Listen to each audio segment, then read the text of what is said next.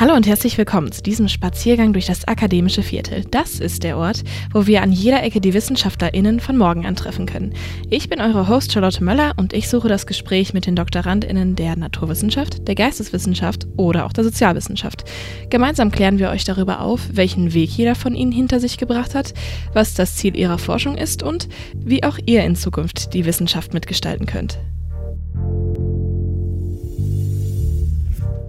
Meine heutige Gästin ist Lisa Bolz. Sie hat ihre Promotion in der Kommunikationswissenschaft an der Sorbonne-Universität in Paris und der Uni Münster geschrieben. Und in diesem Gespräch reden wir über die Bedeutung von Nachrichtenagenturen und die Publikationsform der Depesche. Und dabei steigen wir auch ein wenig in die Journalismusgeschichte Frankreichs ein, beschreiben aber auch hier und da die Auswirkungen auf und Ähnlichkeiten zum heutigen Mediengeschehen. Und außerdem ist Lisa einfach die perfekte Referenz, um uns Einblicke in eine Dissertation über Ländergrenzen hinweg zu geben, kann dabei Herausforderungen unterschiedlicher Sprachen, Kommunikationswissenschaftsansätze und Forschungsmethoden geben. Und deswegen ist das Gespräch auch ein bisschen länger geworden. Wir haben eigentlich nur eine Stunde geredet, aber im Nachgespräch wurde es dann irgendwie nochmal so spannend, dass ich es euch einfach als kleines Add-on nochmal mit drangehängt habe. Also wer Interesse hat und es spannend findet, kann gerne nach dem offiziellen Ende noch ein bisschen weiterhören. Dann geht es nochmal auch ein bisschen privater zu. Und ähm, ja, ich danke euch wie immer, dass ihr dabei seid und lasst uns jetzt einfach mal loslegen.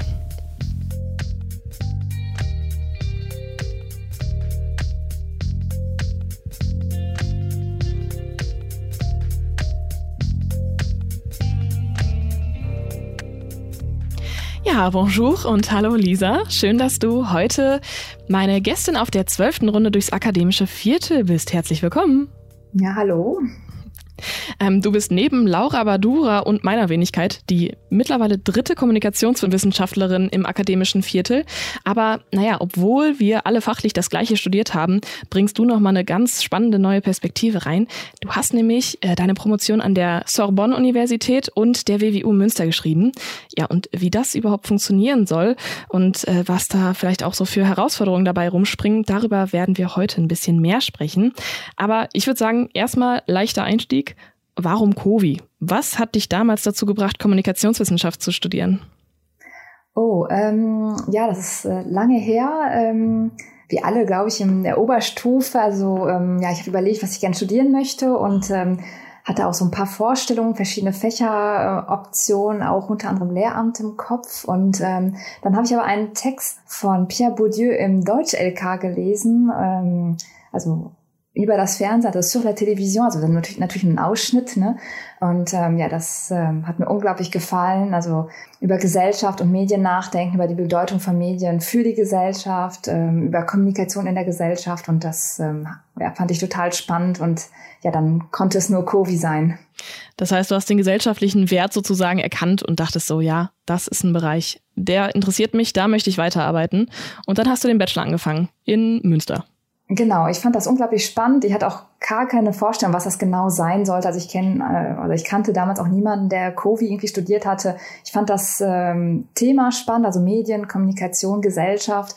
Das waren Themen, die haben mich, ähm, ja, die haben mich wirklich interessiert. Ich hatte keine Ahnung, was man da alles machen konnte und äh, ich wollte es aber einfach mehr wissen darüber. Genau, und dann habe ich mich ähm, auch nur für ein einziges Fach und eine einzige Uni beworben und das war der Bachelor in Covi in Münster, genau. Wie spannend. Äh, mal als Fun Fact nebenbei, ich habe mich auch genau auf eine Uni und auf einen Bachelor beworben, nämlich auch Kurvi hier in Münster. Haben wir doch mehr Gemeinsamkeiten, als ich das gedacht habe. Genau. Ähm, ja, und wie ging es dann weiter? Was äh, waren dann so die Themen, die dich am meisten interessiert haben? Und dann ging es ja auch weiter in den Master noch später. Genau, ähm, im Bachelor, ich denke mal so wie alle anderen auch, dann, dann lernt er das Fach kennen.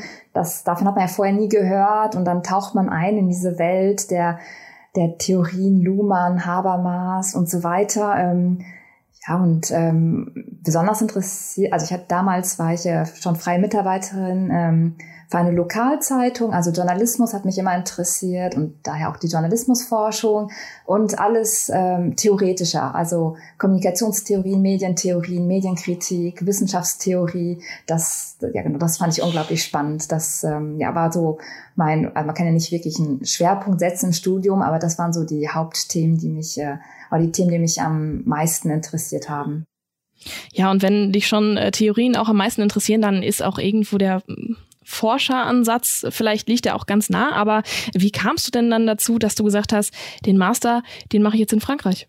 Nach dem Bachelor in Covi ähm, wollte ich gerne, klingt vielleicht etwas komisch, aber ich wollte gerne Sachen lesen, also ähm, mein damaliger äh, Prof in Münster ähm, hat von Autoren gesprochen, die kannte ich nicht und äh, das wollte ich einfach irgendwie kennenlernen und ähm, habe dann auch zwei Semester, eins in Heidelberg studiert und eins ähm, in Berlin und habe am Ende in der Tat meinen äh, Master in, in Frankreich an der Sorbonne ähm, abgeschlossen. Und ähm, das war auf Anraten von zwei Professoren, eine Professorin, ein Professor, ähm, die äh, die mir beide gesagt haben, Lisa, du sprichst doch Französisch, geh doch dahin. Und ähm, ja, es ist einfach eine ganz andere Herangehensweise dort. Und ähm, weil ich auch ähm, ja einfach das Interesse auch an französischen Theorien hatte, das wollte ich einfach kennenlernen. Es war einfach pure Neugier, ähm, die mich eigentlich nach Paris verschlagen hat. Genau, und äh, da habe ich dann meinen Master abgeschlossen. Du hast in Deutschland sozusagen den Bachelor gemacht, in Frankreich den Master. Ist es nicht schon Herausforderung genug, vielleicht auf einer Sprache erstmal eine Dissertation zu schreiben. Wie kam es denn dazu, dass du gesagt hast, ach ja, eine Dissertation an beiden Unis, das ist jetzt meins? Genau, also ähm, ich bin auch gar nicht nach Frankreich gegangen, also ich bin damals nach Frankreich gegangen, weil mich natürlich ähm, die Forschung interessiert hat. Und in Frankreich ist es so, dass man da reine forschungsorientierte Masterstudiengänge hat. Und ähm, genau so einen habe ich auch ähm, belegt und ähm, abgeschlossen. Und ich hatte eine unglaublich tolle Masterarbeitsbetreuerin und ähm, die hat eigentlich in mir so das Feuer für die Wissenschaft entfacht. Also es war, ähm, ja, ich fand es einfach großartig, ähm, wie sie Forschung gemacht hat, wie sie gelehrt hat, ähm, wie sie argumentiert hat, auch wie sie mich betreut hat. Ähm, und dann das und unglaublich menschlich und herzlich und ähm, ja, ich fand das unglaublich toll und äh, ja, und es war einfach nicht alles gesagt. Irgendwie hatte ich noch das, ich hatte noch irgendwie Lust weiterzumachen und habe sie dann ähm, gefragt, ob sie, ob ich bei ihr promovieren könnte. Und dann sagte sie, ja, gerne. Und sie wusste natürlich, ähm, dass ich äh, aus Deutschland komme. Und dann hat sie auch sofort ähm, ja dieses binationale Verfahren vorgeschlagen, also eine Co-Tutel, also eine ähm, Dissertation unter der Betreuung von zwei Professuren, also in zwei Ländern. Genau, bei meinem Fall Deutschland und Frankreich.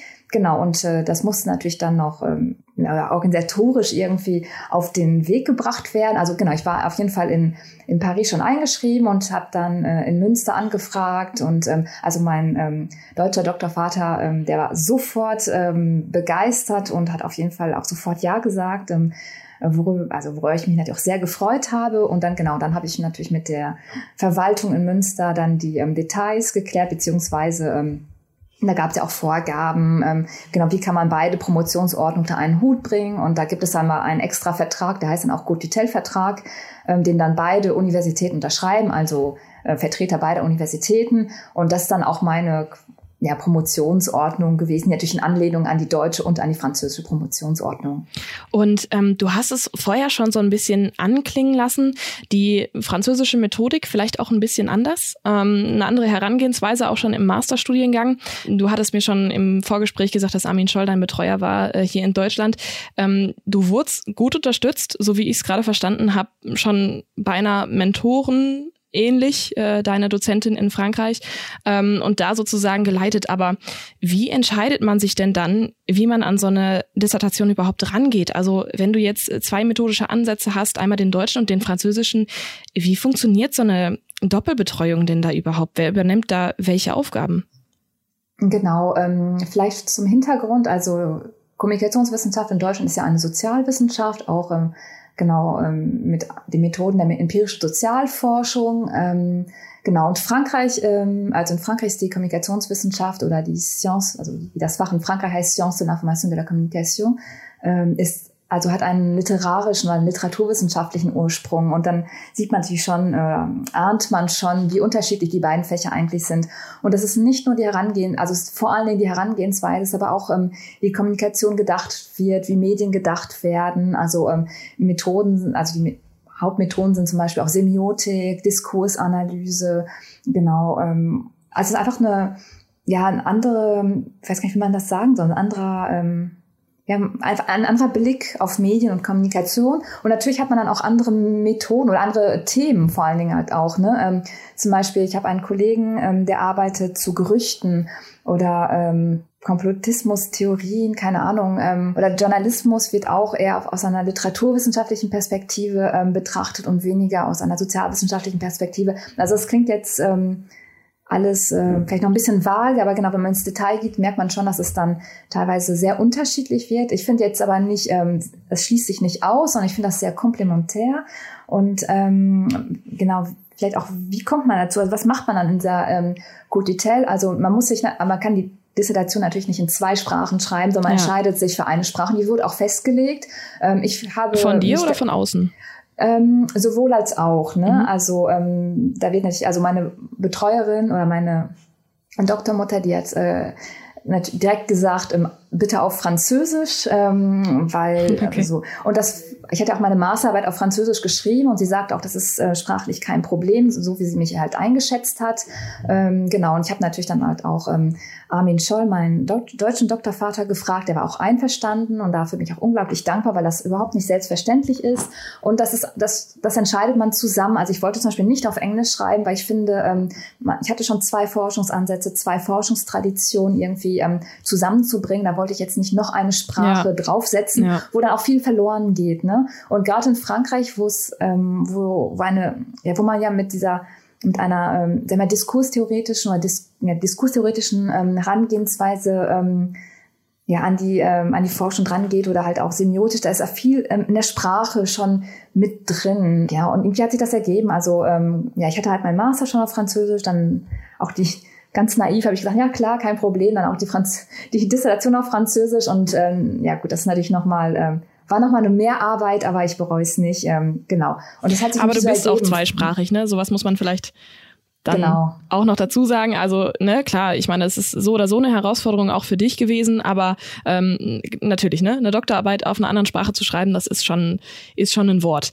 Aber du hast es ja trotzdem jetzt spannend geschafft, ähm, trotz sozusagen dieser Schwierigkeiten, dass es zwei unterschiedliche Systeme, zwei unterschiedliche Länder, auch Sprachen und Herangehensweisen und äh, Forschungsansätze sind, in deiner Dissertation das thematisch ja auch irgendwo einzufangen. Und deswegen würde ich auch einfach gleich direkt mal einsteigen, bevor wir gleich über Herangehensweisen noch äh, im Detail sprechen können. Ähm, worüber handelt deine Dissertation? Genau, ich habe ähm, meine Dissertation zu der also zu der telegrafischen Agentur Depesche im 19. Jahrhundert geschrieben. Ich habe mich dafür interessiert, also wie dieses neue Format, dieses neue Format, das ja auf einer bestimmten Technik beruht, im Journalismus, ähm, ja, also wie, wie das zu einem journalistischen Format wurde, ne? Und wie, wie, der, wie man das auch in der Zeitung dann las und äh, der Diskurs über diese, dieses Format, genau, wie im Prinzip diese Agenturdepesche zum journalistischen Format wurde und äh, wie sich das entwickelt hat. Und natürlich gehört dann dazu auch die, ähm, die Entwicklung, die Geschichte der Nachrichtenagenturen, weil ich nämlich ähm, zur französischen Agentur gearbeitet habe und zu der ähm, preußischen Agentur, also Wolfstelegrafisches Büro und die deutsche, die französische Agentur heißt Agence Avas. Und da hat sich das eigentlich auch ergeben. Das war im Prinzip schon so ein, eigentlich ein ziemlich ideales deutsch-französisches Thema. Also zwei Agenturen in zwei Ländern. Natürlich gibt es noch Reuters, ne? Ja, ja. Ähm, die habe hab ich auch ein bisschen zugearbeitet, aber deutlich weniger. Also mein Schwerpunkt lag schon auf der deutschen und der, auf der französischen Agentur und natürlich dann ähm, dieses ähm, Format der telegrafischen Depesche, die eben nicht ein deutsches und nicht ein französisches Format ist, sondern irgendwie ein Format, das ja auch ähm, die Nachrichtenagenturen gemeinsam gestalten, indem sie die Depeschen ausgetauscht haben, mhm. indem ähm, zitiert wurde, indem auch also ein Netzwerk erstellt worden ist. Ne? Also natürlich hatte jede Agentur ihre eigenen Korrespondenten, aber es gab halt auch Austauschverträge, ich nenne es jetzt mal so, oder ähm, so Kooperationsverträge, in denen die Agenturen sich die jeweilige Lieferung der Depeschen zugesichert haben. Zum Beispiel hat dann ähm, Wolf äh, gar keine ähm, ähm, Depeschen zu ähm, Spanien, sag ich mal, produziert, weil das Avas gemacht hat. Und genau, das war also von vornherein ein internationales Thema. Ähm, genau, und da hat sich natürlich dann ähm, auch also es hat sich irgendwie also auch ergeben. Also es klingt im Nachhinein immer total logisch. Natürlich ist eine Forschung nie irgendwie von Anfang an immer so, ja, perfektes Thema und so weiter. Genau, es hat sich so irgendwie ergeben, so mit der, im Lauf der Forschung, dass es einfach auch ähm, genau diese Zusammenhänge ähm, gab und dass man eigentlich auch zu zwei Ländern mindestens forschen musste, mhm. um halt auch diese internationale Dimension des Agenturnetzwerks überhaupt herauszuarbeiten. Genau. Ja, weil das ja auch was ist, was es wirklich besonders macht, was es wirklich auch ähm, sozusagen herausstellt von anderen journalistischen Inhalten, halt die internationale Herangehensweise. Aber ja auch auf der anderen Seite, du hast es jetzt auch schon anklingen lassen, wird ja der Bericht trotzdem noch in dem eigenen Land geschrieben sozusagen, dann nur halt international verbreitet. Ne? Das ist ja auch vielleicht nochmal was, was es, was es wirklich besonders macht. Also würdest du jetzt schon beschreiben, ähm, dass vor allem das Thema dich einfach interessiert hat und du darüber sozusagen deine Dissertation geschrieben hast und nicht gesagt hast, okay, wo sind jetzt Themen, die hier irgendwie Deutsch-Französisch auf beiden Seiten sozusagen passen, worüber ich schreiben kann, sondern die Nachrichtenagenturen, darüber wolltest du schreiben und es passte dann einfach perfekt. Nein, natürlich nicht. Also ich weiß gar nicht, ob, ähm, also ganz große Bewunderung, wenn ähm, andere Doktorandinnen und Doktoranden das so machen. Also ich wollte einfach, ich war einfach total, also ich war natürlich, ich hatte meinen Master noch nicht abgeschlossen, als ich meine ähm, Doktormutter, also meine spätere Doktormutter, fragte, ob sie meine Dissertation betreuen wollen, wollen würde, weil irgendwie musste man ja auch planen, okay, bleibt man jetzt in der Forschung, bleibt man nicht und so weiter. Genau, da habe ich gefragt und ähm, und wollte eigentlich ganz allgemein nur zu internationalen Journalismus schreiben und hatte aber auch irgendwie kein Thema jetzt konkret im Kopf. Und äh, meine ähm, Doktormutter ist unter anderem Spezialistin für den Journalismus im 19. Jahrhundert und sagte ah, okay. dann, ja, okay, mhm. schau doch einfach mal. Und ähm, genau, dann ähm, Damals ähm, war schon auf französischer Seite die ähm, Digitalisierung der Zeitung sehr weit fortgeschritten. Und da konnte man dann auch einfach im Internet einfach mal gucken, wie sehen überhaupt Zeitungen im 1900 aus? Und dann im Laufe der Zeit habe ich einfach auch gesehen, okay, da ähm, dieses, also diese Agenturen, da könnte man richtig was machen. Und da gab es auch noch nicht, ähm, natürlich gibt es da schon viele Forschung zu, aber genau zu den beiden Agenturen gab es halt irgendwie ähm, noch keine eigene Arbeit. Und ähm, natürlich, also ich hatte, war auch gar nicht so auf ähm, Kommunikationsgeschichte aus. Also ich hatte eigentlich auch so einen Vergleich zu heute mit drin und ähm, und eigentlich war auch der heutige, also die heutige Auslandsberichterstattung im Vordergrund und dann ähm, äh, hatte ich, ähm, genau, dann hatte ich das äh, Glück, dass ich ähm, eine, eine Stelle am Deutschen Historischen Institut bekommen habe, wo ich unter anderem auch in der Abteilung 19. Jahrhundert war. Und das hat sich einfach so gefügt. Ja. Und irgendwann habe ich gesagt, okay, ich kann nicht alles machen. Also dann äh, zum 19. Jahrhundert. Und das sind ja auch die Entstehungsgeschichte, wo dann auch zum Beispiel das Agenturnetzwerk, das man bis heute irgendwie auch hat, das hat seinen Ursprung im 19. Jahrhundert. Und solche Sachen fand ich dann schon spannend, genau. Und so ergibt sich das dann irgendwie, ne? Genau, man man genau. schlängelt sich so an den Themen entlang und irgendwann kommt dann das Dissertationsthema äh, dabei raus. Beziehungsweise genau. auch noch während man schreibt wahrscheinlich und während du forscht auch noch. Genau, genau. Ja, so wie man das jetzt versteht, hast du ja schon einen recht geschichtlich orientierten Forschungsansatz. Ähm, wie muss ich mir das dann in der Quellenarbeit vorstellen? Also wo fängst du da überhaupt an? Ich meine, es gibt, ne, klar, gibt dann eine Literaturrecherche, du kannst auch Quellenrecherche im Internet machen. Wo wo fängst du dann bei diesem Wust an mit den Informationssuchen? Ja, ich habe natürlich ein historisches Thema, aber ein eine kommunikationswissenschaftliche Perspektive auf dieses Thema, also eine eher diskursanalytische Perspektive. Und ähm, also ich bin auf gar keinen Fall eine ähm, Historikerin. Ne? Ähm, also das, das könnte ich auch gar nicht leisten. Wie fängt man an? Ja, man versucht einfach das Maximum zu lesen. Also alles, was natürlich zu Agenturen irgendwie gab, vor allem zu der deutschen, zu der französischen, das habe ich natürlich gelesen. Ähm, ja, dann fängt man an im Nationalarchiv ähm, in Frankreich. Ja, dann liest man, da gibt es dann also ein paar Boxen mhm. von Avars und dann blättert man die durch und zum 19. Jahrhundert, also ich habe ähm, vor allen Dingen zu der Zeit vor 1870 ähm, gearbeitet, da gab es jetzt auch keine Unmengen an Dokumenten, genau, dann fängt man trotzdem einfach das an zu lesen, abzufotografieren, zu analysieren. Ein erstes Mal, dann geht man irgendwann mal nochmal hin, ja, und dann ähm, liest man die Zeitung einfach. Man muss ja irgendwie auch reinkommen in diese Kultur des 19. Jahrhunderts, also eine Art mhm. Lesekultur entwickeln. Ähm, Genau, und dann, ähm, wie gesagt, da war auf französischer Seite schon viel digitalisiert. Ähm, das konnte ich dann nutzen. Auf deutscher Seite bin ich ähm, damals nach Freiburg ins Archiv, also ins, ins Archiv gefahren, habe dann dort ähm, die Zeitung gescannt und dann gelesen. Ja, und ähm, auf deutscher Seite muss man dazu sagen, dass es ähm, sehr, sehr wenig zur ähm, Agentur gibt, weil natürlich auch ähm, durch den Zweiten Weltkrieg ähm, viele, also viel Archivmaterial vernichtet wurde. Also ähm, das war natürlich dann so ein ja, das ist natürlich schade, aber man muss natürlich dann damit umgehen. Also ich habe jetzt nicht irgendwie ähm, ja so unglaublich viel Material zur deutschen Agentur und genau, ich habe vor allen Dingen aber auch mit dem Zeitungstext gearbeitet, weil mich ja interessiert hat, ähm, wie diese Agenturdepesche im Zeitungstext aussieht. Also auf also welche Agenturen werden, also welche ähm, Agenturdepeschen werden gedruckt, wie werden sie verändert, wie werden sie übersetzt, wie ähm, zirkulieren sie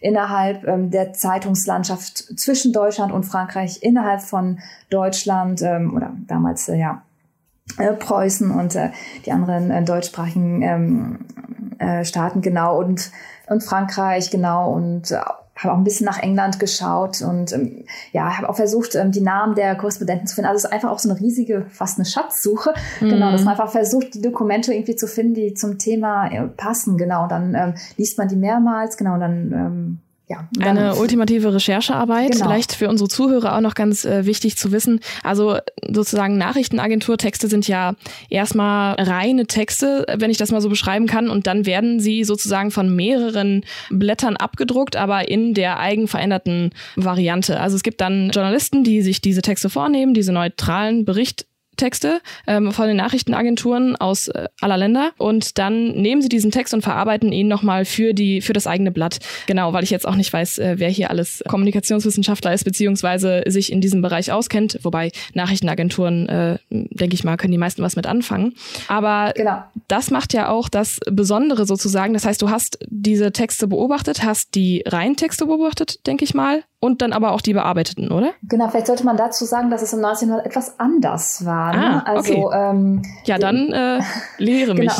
Genau, genau ähm, das ist in der, in der Tat so, also man kennt ja die ähm, Arbeit, unter anderem äh, journalistische Arbeit, ähm, ähm, heutzutage, also klar gibt es DPA, ähm, DPA also ähm, Telegramme, die gedruckt werden, aber natürlich wird das auch teilweise überarbeitet, ähm, je nach ähm, Kontext und Zeitung und auch äh, Zeitressourcen. Genau, und ähm, also ich habe aber vor allen Dingen zu einem Format gearbeitet, also wie gesagt, Telegraphen Depeschen, die wurden damals eins zu eins über, übernommen. Also ähm, mhm. Wolf mhm. oder Avas, die haben an ihre Abonnenten, also an die Zeitungen, die ähm, an also zum Beispiel, Beispiel von Frankreich, also da gab es auch äh, teilweise äh, eine Verpflichtung, ähm, Avas äh, zu abonnieren und ähm, genau, und dann haben die Zeitung eins zu eins die Avas, tele also telegrafischen Depeschen abgedruckt. Und ähm, das gleiche passiert auch auf deutscher Seite. Also da wurde, wurden die Depeschen geschickt, also, also die Agentur hat die Depeschen geschickt und dann wurden die auch eins zu eins gedruckt. Also ich habe auch mal original, also teilweise so eine Sammlung an Depeschen, die geschickt wurde, manchmal waren es einzelne Depeschen, die geschickt wurden, die wurden in der Tat eins zu eins, das kann man wirklich sehen, abgedruckt und das macht eigentlich auch so spannend, ne? weil irgendwie hat man da ähm, ja ein Objekt, ein Objekt, ne? der so einer De Depesche, vielleicht soll man dazu sagen, eine Depesche kann einfach sein, ähm, heute kam der König in die Stadt oder ähm, was kam denn noch zum Beispiel? Ähm, ja, der und der Dampfer ist angekommen oder ähm, ja, zum Beispiel der Papst ist auf Rundreise oder der, der Papst ist krank oder also es sind teilweise richtig nur richtig kurze Texte, teilweise nur ein oder zwei Sätze und die wurden eins zu eins abgedruckt in den Zeitungen. Und ähm, deswegen fand ich das auch so spannend zu schauen und deswegen kann man es auch nachverfolgen, wie sie ähm, in der Medienlandschaft zirkulierten, weil man natürlich dann auch ähm, sehen kann, okay, das war eins zu eins übersetzt oder zwischen Deutschland und Frankreich ist es dann auch übersetzt worden. Also das, das, die Texte erkennt man ja. Und das, es gibt natürlich so paar Variationen, aber die hängen dann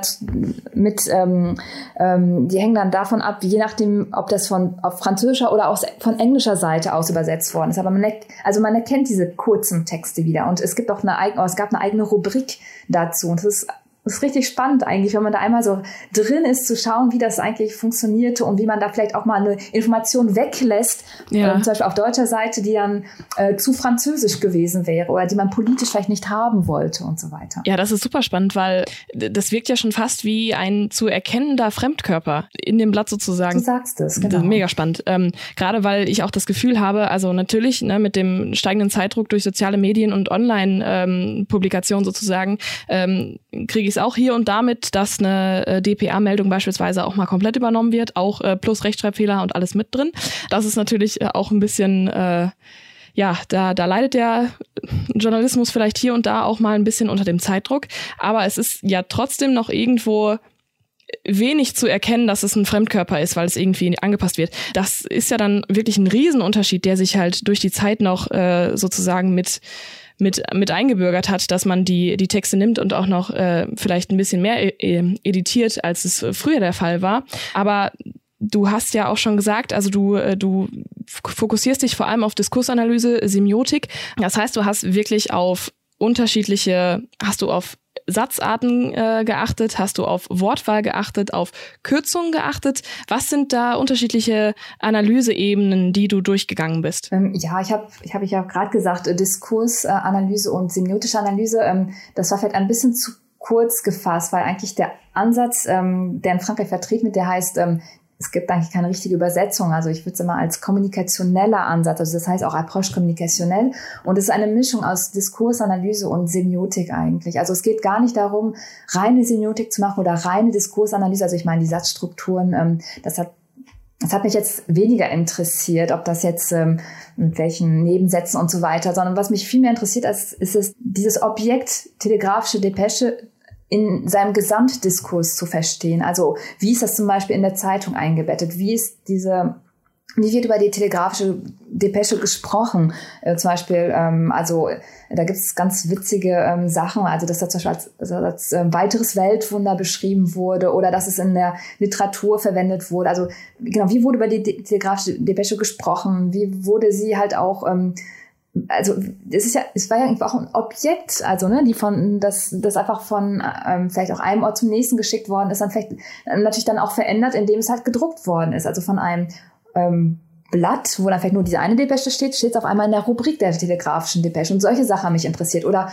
wie die Rubrik sich zum Beispiel auch äh, verändert hat oder ähm, wie zum Beispiel auch, ähm, ja, man, wenn man zum Beispiel auch vergleicht, zum Beispiel, das ist natürlich das ganz große ähm, Beispiel, ne, Ensa Depesche, ähm, also wie dann zum Beispiel über eine Depesche geschrieben worden ist, ähm, wie man auch durch die Depeschen, obwohl sie ja, also es ist ja ein Text, man könnte ja sagen, okay, zwei Zeilen Text, objektiver geht's nicht, aber im Prinzip ist es alles andere als objektiv, weil da politische Entscheidungen dranhängen, wirtschaftliche Entscheidungen, ja. journalistische Entscheidungen. Und das, also das alles hat mich interessiert. Also jetzt, mir ging es überhaupt nicht um ein, eine Satzstruktur oder nur um das Aussehen, sondern wie, wie gesagt, in diesem, also dieses diese, diese die Gesamtstruktur Einbettung, genau, die Einbettung ja. eines journalistischen Objekts in seine seine politische, wirtschaftliche und mediale Umgebung. Also klingt jetzt ein bisschen abstrakt, aber weil es, mir ging es wirklich um den Kontext. Und deswegen ist meine Herangehensweise auch nicht ähm, rein historisch oder auch nicht rein semiotisch oder rein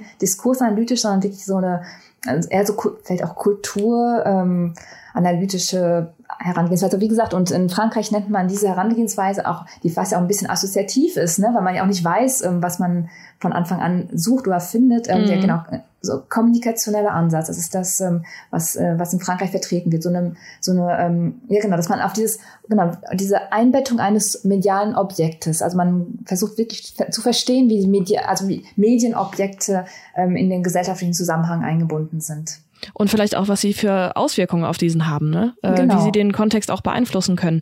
Ja, dann kannst du ja vielleicht auch ein paar Erkenntnisse mit uns teilen. Was, was hat denn das für einen Einfluss gehabt? Hat es wirklich irgendwo zu einer gesellschaftlichen Entwicklung auch beigetragen? Das wäre vielleicht ein bisschen zu hoch gegriffen, das jetzt so zu sagen, weil, ähm, also ich habe mich ja für die journalistische Depesche interessiert, also die, die in der Zeitung gedruckt worden ist. Man kann natürlich sagen, ähm, ich meine, das ähm, die Telegrafie, die elektrische Telegrafie nach der optischen Telegrafie war natürlich ähm, ein neues äh, Kommunikations, ähm, ähm, eine neue Kommunikationsmöglichkeit, aber natürlich hatten längst nicht alle Zugang zur Telegrafie, mhm. das war viel zu teuer. Aber gleichzeitig gab es ähm, irgendwie so eine Vorstellung ne, von der Telegrafie. Ne? Also dann kam es auf einmal in, ähm, in Romanen zum Beispiel oder in, also Jules Verne zum Beispiel hat er ja auch äh, Michel, also Michel Strogoff heißt der französische Titel, ich glaube, der, genau, der Kurier des Zaren ist der deutsche Titel, wo dann ähm, zwei Journalisten regelmäßig ähm, äh, ihren, ihren Zeitung Neuigkeiten zu telegrafieren.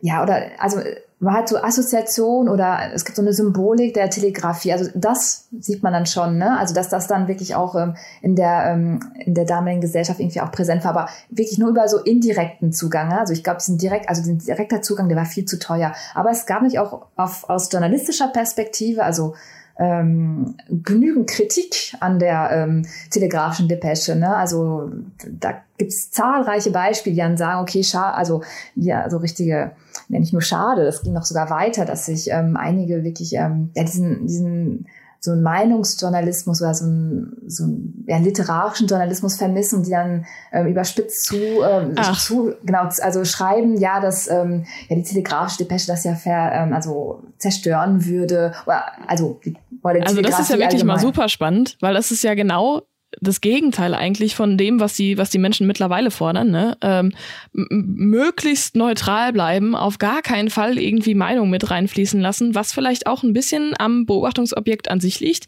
Du hast ja schon selber gesagt, damals, das war eher ein, ja, ein schon fast elitäres äh, Gebiet.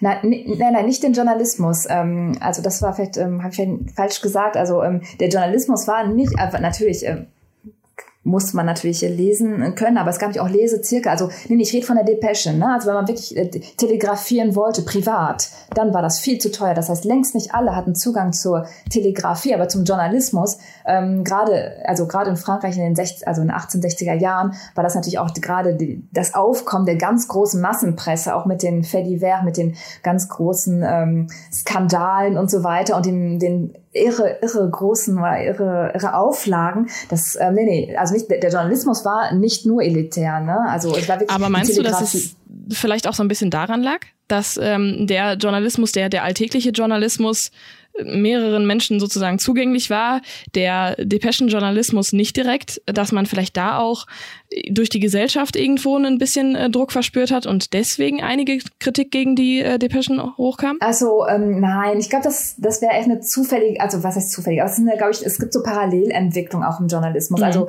die elektrische Telegrafie, die gibt es ähm, ja in Frankreich, sagen wir 18 ähm, 45 äh, und ähm, sag mal die Popul also die man sagt mal die les journaux populaires also die Zeitung für ähm, für eine breite Leserschaft die eine vielleicht etwas ungebildetere breite Leserschaft das war in ähm, ab den 1860er Jahren, also da kommen die ganz, also zum Beispiel Le Petit Journal 1866 und so weiter, ähm, ähm, kommen dann auf. Ähm, das würde ich jetzt nicht zusammenbringen. Natürlich gibt es ein paar Depeschen im, in der in solchen Zeitungen, aber es ist längst nicht äh, überhand. Und man muss vielleicht auch dazu sagen, also die Depeschen, das ist vielleicht eine halbe Spalte von vier Seiten. Ne? Also in Frankreich und auf, in, auf deutscher Seite ist es vielleicht, ähm, also wenn man da zum Beispiel 16 Zeitungsseiten hat mit der Beilage, Beilage dann ist das vielleicht eine halbe Zeitungsseite. Also es ist längst nicht so, als wäre alles jetzt nur mit Depeschen sein. Ne? Also ähm, mm. die mhm. Depeschen sind halt ähm, irgendwie so ein... Ähm,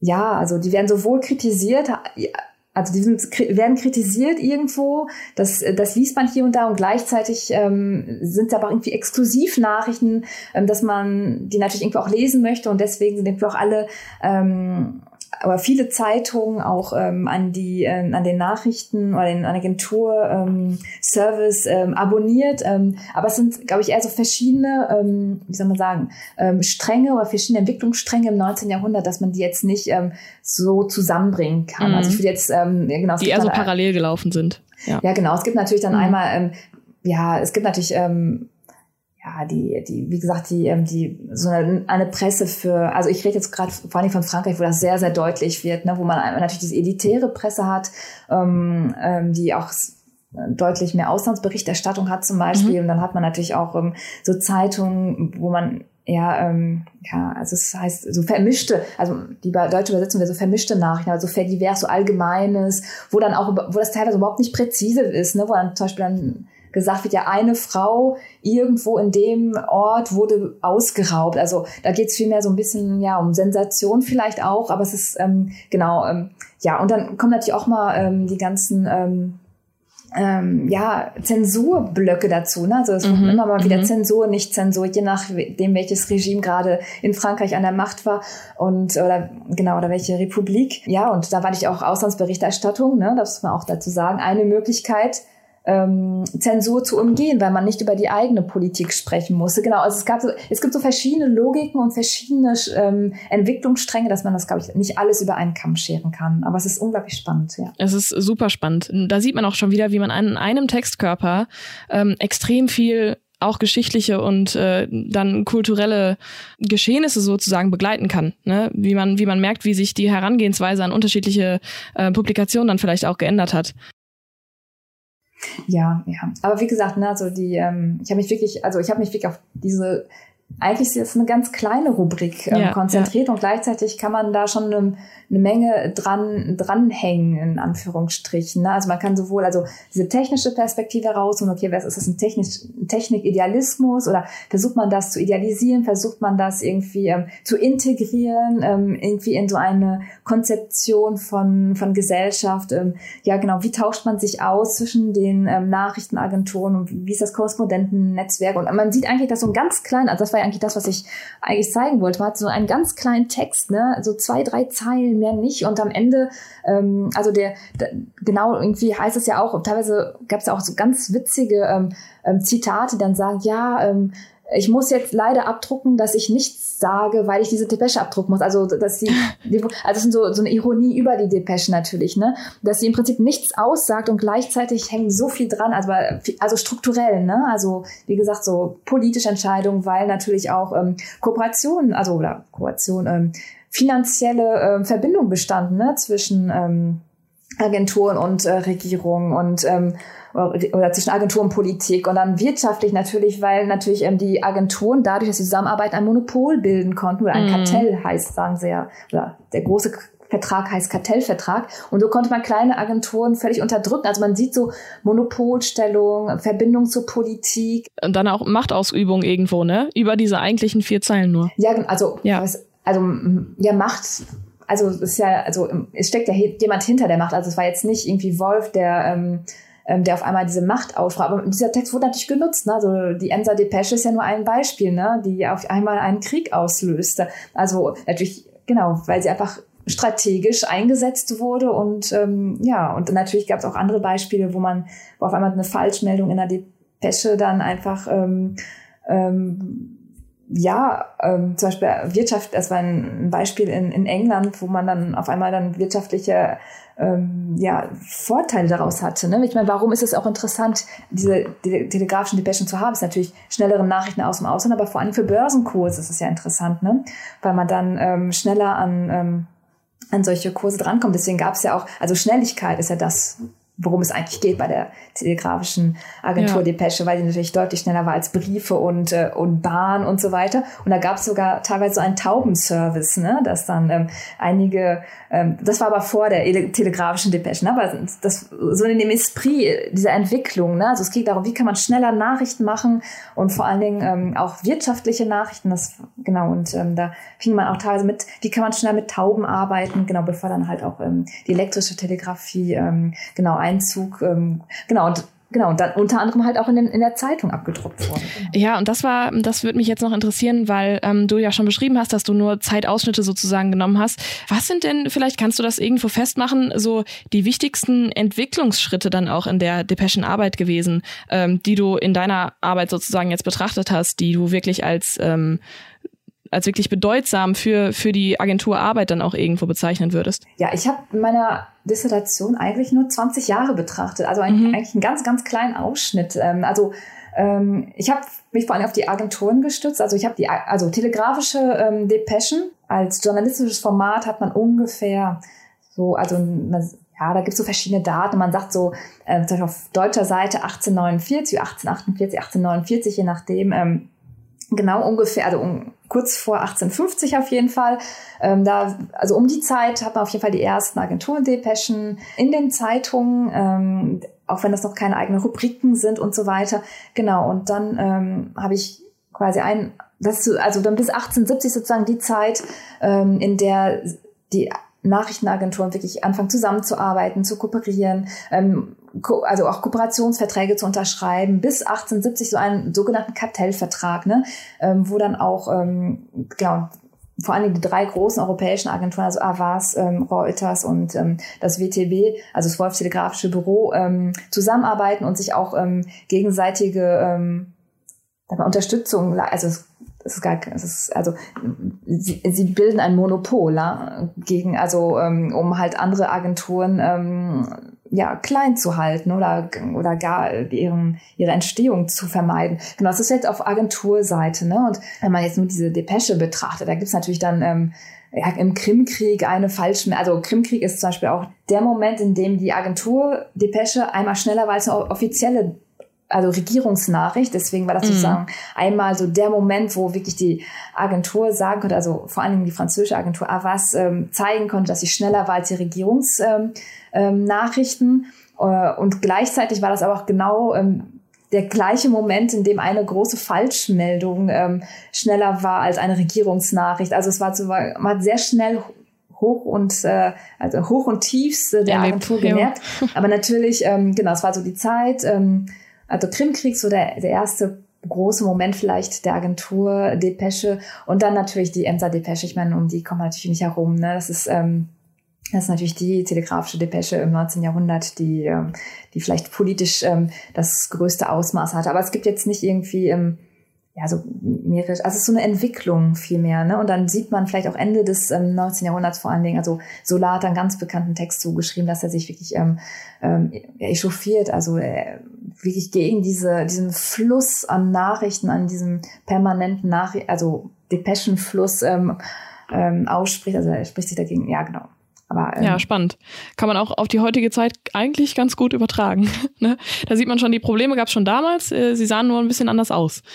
Ja, heute, ja, ich finde es, ähm, man kann auf jeden Fall, man kann natürlich keine eins zu eins Übertragung machen. Ne? Also, ähm, also was war damals der Mehrwert der, der das kann man sich ja fragen, ne? was war der Mehrwert dieser telegrafischen Agenturdepesche? Das war, mhm. das war äh, die Schnelligkeit, die Schnelligkeit, die Exklusivität, ähm, genau, man konnte, ähm, und die, die Berichte kamen später. Und ähm, natürlich hat man das heute vielleicht auch noch so ähnlich, dass man so Hintergrundberichte später hat, aber ähm, der besondere Wert heute liegt ja vielleicht weniger in der, sag ich mal, in der ersten Nachricht, weil die kriegt man ja nicht nur über die äh, Nachrichtenagenturen, die kriegt man ganz schnell bei Twitter heute, ganz schnell ja, bei so ja. Social Media, ist ja völlig egal woher. Aber ähm, das ist ja nicht das, ähm, das ist sozusagen die, die Nachricht, die ja, die, für die man ja auch nicht bezahlen muss irgendwo heute, ne? muss man ja einfach mal sagen. Man kriegt ja irgendwo, irgendwo, irgendwoher kriegt man das ja schon. Aber der, ähm, das, was wirklich ähm, journalistisch ähm, heutzutage auch gewollt wird und weswegen man ja auch ähm, die Zeitung äh, kauft, sind ja auch Hintergrundberichte, sind ja die Recherchen, ja, ja. die journalistischen Analysen, genau. Und das, das hat sich vielleicht ähm, so fast äh, gedreht, ne? dass man das, wenn im 19, also im 1900 war vor allem dieser, diese Exklusivität der schnellen Nachricht interessant, weil man die halt vor allem, also als Leser oder Leserin nur eigentlich in der Zeitung bekam, ähm, ist das heute vielleicht eher der Hintergrundbericht. Genau, also es ist natürlich jetzt auch alles total kurz gefasst und so weiter. Ne? Ja, aber es ist, es ist, ich finde es super relevant, weil es äh, zeigt auch irgendwo, so der Anspruch ist auch ein bisschen anders geworden an das journalistische System und die die ähm, Anforderungen, die die Bürger sozusagen an Journalismus haben, sind gerade durch diese Transparenz auch irgendwo, dass es halt auch Hintergrundberichte geben kann und ähm, dass man den Kontext auch zeichnen kann, sozusagen, ganz, ganz anders geworden. Und das gab es aber damals auch, ne? Also das ist ja immer so ein Credo, das gab es alles schon im 19. Jahrhundert. Also es ist wirklich, ähm, man kann das gar nicht in so einem Satz zusammenfassen, ne? Weil es, also die, also der Journalismus hat sich im 19. Jahrhundert auch erst entwickelt. Ne? Also die erste Journalistenschule, zum ähm, also die gab es auch erst ganz, ganz, ganz am Ende des 19. Jahrhunderts. Also zuvor, ich meine, der, der Zugang zum Beruf war ja, also ist ja heute immer noch freier Zugang zum Beruf. Also es gibt ja nicht die Ausbildung, die man machen ja. muss. Ne? Aber es ähm, ja auch viele Literaten haben ähm, in der Zeitung geschrieben und so. Also es, man kann das wirklich nicht vergleichen mit heute, aber es gibt so ein paar Strukturen, die man irgendwie so, aber es sind eine größere Strukturen, die man vielleicht ähm, nicht unbedingt übertragen, aber man kann eine Menge lernen, indem man ähm, sowohl Geschichte, also wenn man die Geschichte betrachtet und gleichzeitig heutigen Journalismus. Also ich mache gerne so eine, ich arbeite heute viel mehr zu, ähm, zum Beispiel zu TikTok ganz ah, viel. Ah, okay. Und äh, man sieht so ein paar Sachen, ähm, selbst wenn es ganz abstrakt ist, ähm, die sind ähnlich und das finde ich spannend eigentlich, ähm, genau in der Journalismusforschung. Total. Äh, ja, das, da hast du mir tatsächlich auch so ein bisschen noch eine Frage mit äh, vorweggenommen und zwar, inwiefern sozusagen du jetzt auch deine Arbeit, ähm, die sich sehr historisch aufbaut, äh, jetzt auch auf dein alltägliches Leben vielleicht auch irgendwo übertragen kannst. Also hat das irgendwo auch Einflüsse da, äh, auf dich? Ich meine, du hast dich jetzt jahrelang, wie lange hast du geforscht? Ähm, ich habe meine Dissertation 2018 abgegeben. Ähm, war ungefähr ungefähr fünf Jahre? Ja, ungefähr fünf Jahre. Fünf Jahre lang damit beschäftigt, intensivst damit beschäftigt. Ähm, gibt es Dinge, die du halt heute noch mit in dein Arbeitsleben nimmst? Natürlich ähm, würde man einiges an der Dissertation heute anders schreiben. Das ist, glaube ich, so ein Standardspruch vielleicht, ähm, wenn man so rückblickend auf Dissertation schaut. Nein, also jetzt im konkreten Alltag, ähm, ich tele telegrafiere jetzt nicht, aber ich ich habe natürlich auch einen irren Spaß daran, ähm, zu sagen, ja, die Telegrafie im 19. Jahrhundert ist der Tweet des 19. Mhm, Jahrhunderts, mhm. sondern ähm, es gibt dann so, also es ist nicht in meinem konkreten Alltag, aber natürlich, wenn ich zum Beispiel Twitter sehe oder wie gesagt auf TikTok ähm, Journalismus ähm, erforsche, dann sehe ich natürlich Parallelen und das, das gefällt mir. Also, ähm, also ich habe ja, also unter anderem auch, ähm, also was mich ja interessiert hat an diesem, an der telegrafischen Agentur Depeche ist ja nicht, ähm, nicht nur in Anführungsstrichen dieses Objekt, sondern auch die Innovationskraft mhm. oder die, dieser Innovationsdiskurs, der an dieses Objekt gebunden ist. Und äh, man sieht ähnliche Dinge. Das kann man wirklich über, also damals ähm, im Kontext von Twitter gab es ähnliche Sachen oder heute im Kontext von Twitch oder TikTok gibt es ähnliche Diskurse. Also so kann man einige Sachen dann schon übertragen oder eine Technikorientierung oder ähm, genau wie, also man, wie gehen auch ähm, Journalistinnen und Journalisten mit einer neuen Technik um? Ähm, da, da, kann man ganz interessante Parallelen ziehen. Das ist, das ist schon spannend, genau. Aber es ist natürlich nicht eins zu eins übertragbar. Ich glaube, du, du siehst Beiträge, siehst Inhalte einfach mit ganz, ganz anderen Augen. Dadurch, dass du halt diese Arbeit geschrieben hast. Du nimmst sie ganz anders wahr und äh, analysierst sie auch wahrscheinlich anders. Ich meine, ne, als Kommunikationswissenschaftler, ich habe sowieso immer das Gefühl, man kann äh, Medien nicht mehr vernünftig rezipieren, ohne alles zu überanalysieren. Aber du ziehst, ziehst halt Parallelen und dadurch, dadurch blickst du mit einem ganz, ganz anderen Auge als vielleicht ein alltäglicher User auf sowas wie TikTok. Ja, das ist natürlich klar, ja. aber das liegt ja nicht nur daran, weil ich eine historische Arbeit oder eine kommunikationshistorische Arbeit geschrieben habe, sondern Einfach ähm, an sich weil, weil, weil ich natürlich auch äh, zu ähm, Journalismus und Medien im weitesten Sinne äh, forsche und lehre. Und natürlich hat man einen anderen Blick auf die, ähm, auf die Phänomene. Aber das ist, glaube ich, völlig normal. Das hat man ja ab dem ersten Semester in Covid. Ja, das stimmt wohl.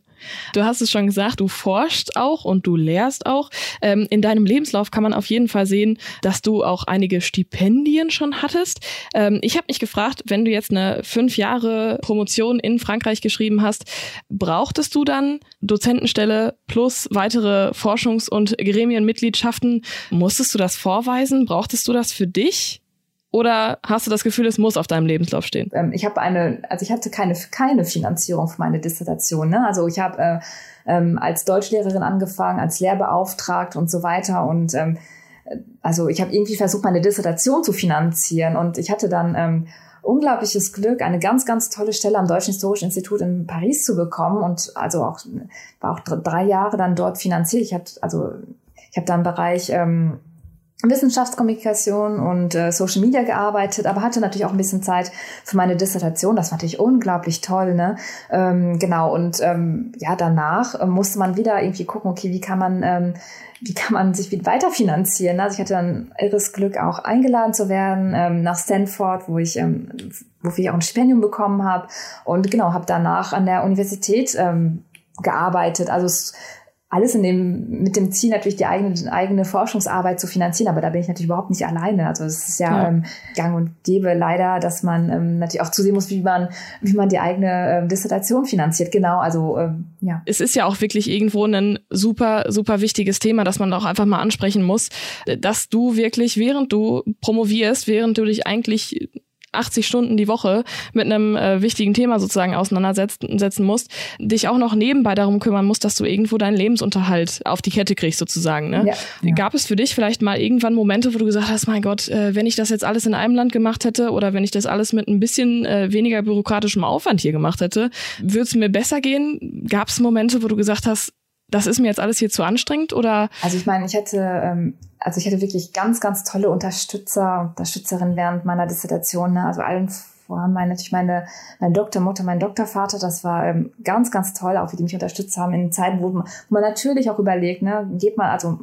ähm, ich glaube, das vielleicht auch normal, vielleicht, ähm, oder viele haben das vielleicht auch, dass sie einfach irgendwann schon überlegen, ne, geht man bis zum Ende oder nicht, ähm, gerade wenn man keine Finanzierung hatte. Ich hatte sogar noch das ähm, das Glück oder das Privileg, auch ein bisschen Geld von der Deutsch-Französischen Hochschule zu bekommen für meine, ähm, was heißt Reisen. Also wenn ich dann ähm, Geld für meine Dissertation hatte, also brauchte, ähm, hatte ich ein bisschen, das hat natürlich längst nicht alles ähm, abgedeckt, aber es war trotzdem eine irre, ähm, irre ähm, Unterstützung.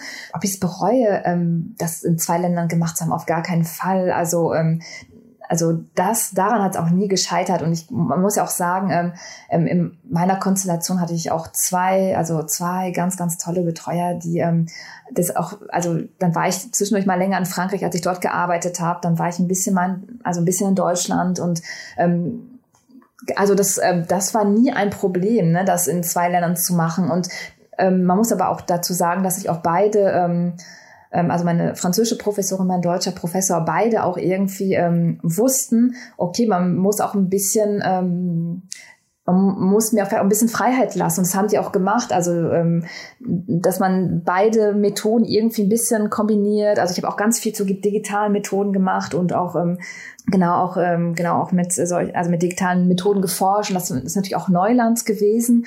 Und ähm, genau, also diese Offenheit, ähm, die hatte ich natürlich von beiden Seiten. Deswegen war das auch total einfach, das unter einen Hut zu bringen. Ähm, Schwierigkeit ist natürlich dann immer, okay, das was am aufwendigsten war, war eigentlich die ähm, also das, die Studierendenadministration, also die Einschreibung an der Uni, das mhm. war eigentlich mhm. der größte Aufwand, was das anging. Oder halt auch die persönliche Motivation, wirklich bis zum Ende zu gehen. Ich meine, das ähm, werden ja die, vielleicht auch die meisten ähm, Promovierenden irgendwann mal kennen, dass man, äh, okay, ähm, kurz vor der Schreibphase oder zu Beginn der Schreibphase war es natürlich immer ähm, was etwas äh, schwierig, ähm, da wirklich auch die Motivation zu finden, aber gleichzeitig, ja, natürlich geht man dann irgendwie, versucht man bis zum Ende zu gehen und genau, und ich hatte dann auch die Unterstützung von ganz, ganz vielen Leuten, also Familie, Freunde, Kollegen, das war ganz toll und dann konnte ich irgendwie auch, ähm, genau, hatte ich genug Energie, um auch bis, äh, genau, um die Arbeit auch abzuschließen, aber ich würde es auf gar keinen Fall bereuen, ähm, eine, also eine Cotizell gemacht zu haben, also inhaltlich, organisatorisch war schon etwas, ähm,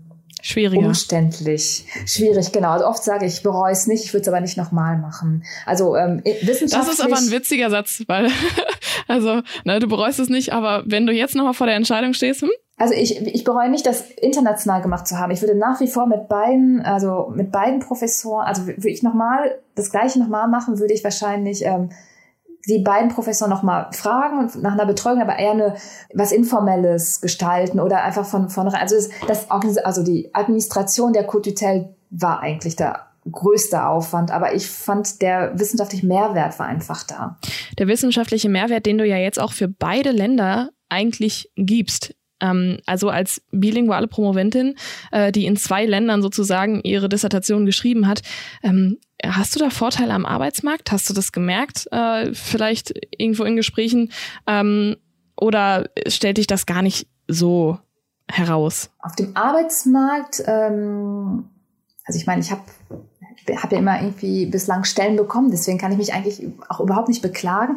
Man hat natürlich auch, es stößt ganz schnell und ganz viel auf Interesse. Mhm. Das muss man auf jeden Fall sagen. Ähm, ähm, es schwingt teilweise auch eine Skepsis mit, weil man nicht genau weiß, okay, was, ähm, welche, welche Methoden stecken dahinter, welche Perspektiven. Mhm. Genau, aber gleichzeitig muss man, also das habe ich auch erst im Laufe der Zeit gelernt, ähm, man muss sich auch irgendwie an die Wissenschaftskulturen irgendwie anpassen oder ähm, genau überlegen, wie man zum Beispiel auch bestimmte Studien vorstellt, wenn man die nicht auf die gleiche Art und Weise in Frankreich und in Deutschland vorstellt. Der große ähm, Nachteil, also ich persönlich forsche unglaublich gerne zwischen zwei Ländern oder in zwei Ländern. Mhm. Der große Nachteil ist natürlich auch, dass man, dass nicht alle ähm, nicht alles, was man tut, in beiden Ländern sichtbar ist. Also wenn ich zum Beispiel eine deutsche Publikation habe, dann sehen das meine französischen Kollegen überhaupt nicht oder umgekehrt. Und okay, ähm, ja. ähm, da natürlich dann doppelt präsent sein, ist, bedeutet natürlich auch doppelter Aufwand. ja mehr doppelter Aufwand, ähm, mehr, mehr Energie reinstecken, genau, also wirklich auch irgendwie immer, also nicht immer, man kann nicht immer da sein, ne, aber dass man ähm, versucht auch wirklich dann ein, also den Stand, einen Standbein in Deutschland zu haben, einen Standbein in Frankreich, auf den Fachtagungen präsent ist, dort auch vorträgt, auch dort publiziert und so weiter. Also ich mache das unglaublich gerne und ähm, bereue es auch nicht. Ähm, es ist halt nur, ähm, man muss sich manchmal auch bewusst sein, dass nicht alles von allen Kollegen gesehen wird.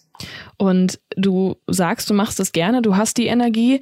Siehst du das dann also auch als deinen zukünftigen Arbeitswerdegang noch weiter, dass du weiterhin noch in beiden Ländern versuchst, präsent zu sein? Oder glaubst du schon, dass du dich vielleicht irgendwann in, eher in eine Richtung hinbewegst? Ganz ehrlich, das weiß ich noch nicht. Ja. Also ähm, ich meine, es gibt im Moment, wir haben ein ähm, ganz tolles ähm, Forschungskollektiv im Moment, das äh, zu deutsch-französischen ähm, Themen arbeitet. Das ist äh, unglaublich spannend.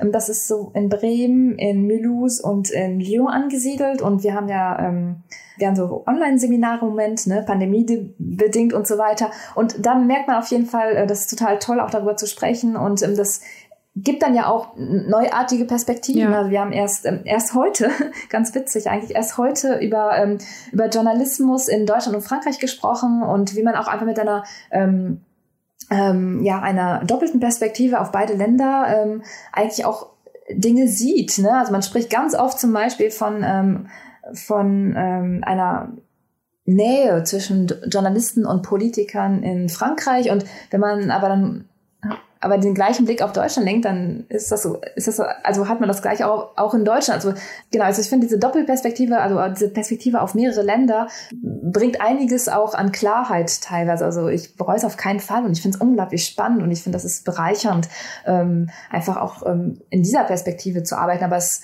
ähm, es ist ja nicht alles alles, was ich tue, automatisch Deutsch-Französisch. Es ist ja irgendwie, also ich arbeite, wie gesagt, ganz viel zu TikTok und äh, es ist ja diese Plattform, die ja nicht nur Deutsch oder nur Französisch ist, aber das ist halt mein Untersuchungsgegenstand, Untersuchungsgegenstand ganz auf Deutsch und Französisch. Ja. Aber ich finde das ehrlich gesagt eine Bereicherung und nicht irgendwie, ich muss mich jetzt für irgendwas entscheiden. Also das weiß ich, ich weiß, keine Ahnung, wo ich in 10, 20 Jahren sein werde. Mal sehen, ne? Ja, aber total spannend, ne? Und ich meine, klar, Herangehensweisen und Arbeitsweisen äh, verändern sich natürlich auch. Und ich meine, man sagt ja schon, dass die Welt immer kleiner wird. Vielleicht entwickelt sich ja auch mit dir noch ein komplett neuer Strang.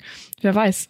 Kannst ja mit gutem Beispiel vorangehen. Also es wäre jetzt ein bisschen hochgegriffen zu sagen, dass ich die Einzige bin. Ne? Also da gibt es. Nein, du äh, hast natürlich, du hast ja auch schon gesagt, schon von einem Kollektiv gesprochen auch. Genau, genau und äh, genau und äh, zum Beispiel Stefanie Arabeck-Dietz ist natürlich auch die Koryphäe in dem Bereich, also ähm, als äh, Frankreich-Expertin in Deutschland und so weiter. Aber es ist ähm, ja genau, also ähm, natürlich ist das nicht irgendwie, wie soll ich sagen, ähm, Hauptgegenstand vieler Forschungsprojekte und äh, manchmal ist es dann auch nicht immer einfach äh, französische Theorien zum Beispiel ähm, zu vertreten und so weiter, aber ja, man muss aber irgendwie auch, ja genau, es sind einfach zwei verschiedene Forschungstraditionen und einfach gucken, okay, wo kann was passen, wo kann man vielleicht auch ähm, was beisteuern, vielleicht kann man irgendwas vorschlagen, genau, aber gleichzeitig hat natürlich auch jede äh, Fachgesellschaft in Deutschland und in Frankreich ihre eigenen, eigenen ähm, soll ich sagen, äh, Logiken, ähm, aktuellen Themen, über die gesprochen werden, die natürlich auch nicht gleichen. Ich, wie gesagt, ich finde es ähm, unglaublich spannend und bereichernd ja. und aber man muss natürlich irgendwie, genau, es muss einem gefallen, es muss einem gefallen, genau. Aber das jetzt als Strategie zu nehmen, also das jetzt irgendwie ähm, zu sagen, okay, ich ähm, arbeite jetzt zu Deutschland und Frankreich, um, um irgendwie, weil das besser ist oder weil man da irgendwie eine, ein, eine Stelle erhoffte, so, ich weiß nicht, das wäre irgendwie ein falscher Ansatz, glaube ich. Ich meine, das, ja. da macht Forschung ja auch keinen Spaß. Nein, ich glaube auch, da muss man auf jeden Fall seiner Leidenschaft folgen. Und äh, ich höre aus deinen Erzählungen auf jeden Fall raus, dass du das definitiv tust. Ja, auf jeden Fall. Ja, dabei wünsche ich dir auch auf jeden Fall noch für die nächsten Jahre ganz, ganz viel Erfolg. Und ähm, ja, wir, wir werden dann sehen, wo wir dich dann äh, später vielleicht noch hören und sehen werden. Ja, ja, sehen, ne? aber auf jeden Fall ein super, super bereicherndes Gespräch, auch für mich als Kovi. Äh, Französisch auf jeden Fall neu für mich, also Kommunikationswissenschaft auf Französisch ähm, auch mal interessant. Aber ja, die fünf Jahre Französisch, die sind, äh, glaube ich, weg in meinem Kopf. Aber ich kann mir ja vielleicht mal versuchen, deine Dissertation durchzulesen. Die ist auch 500 Seiten lang, hast du mir gesagt, ne? Genau. Ja, das ist in, in Frankreich ähm, üblich, dass man da längere Dissertationen schreibt und äh, in Deutschland sind die also man kann es überhaupt nicht pauschalisieren, ne? aber ähm, genau, die sind ein bisschen länger in der Regel als in, in Deutschland. Leider muss man sie dann kürzen für die Publikation, das ist dann wieder dann der Nachteil, genau.